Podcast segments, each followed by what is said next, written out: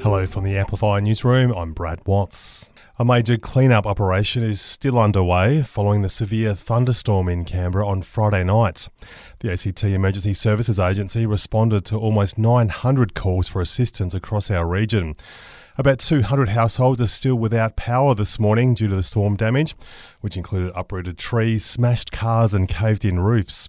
A community support hub has been set up today in Melbourne to help affected residents. The federal government is planning to reduce migration numbers to pre pandemic levels as the nation grapples with the housing crisis. Anthony Albanese says this year's migration topped half a million people, the highest level in Australia's history.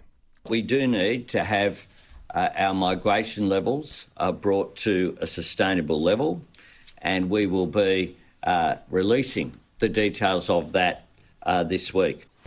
Overseas, and the US has been criticised for blocking an immediate ceasefire in Gaza. The UN resolution failed to pass the Security Council after the US vetoed the proposal. And watch out for some road closures and roadworks around the capital this morning. The annual Jackie Fairweather Triathlon is on, and there's some delays on Lady Denman Drive. Tim Rampton from Roads ACT says there's also resealing works on the Barton Highway this weekend.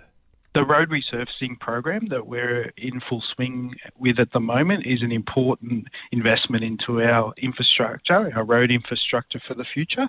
It will provide us with a, a stronger and, and, more waterproof road so that we don't um, get the situation where we have the potholes that we had in, in that wet weather over 2021 and 22. And that's the latest in news. We'll have another update for you around lunchtime.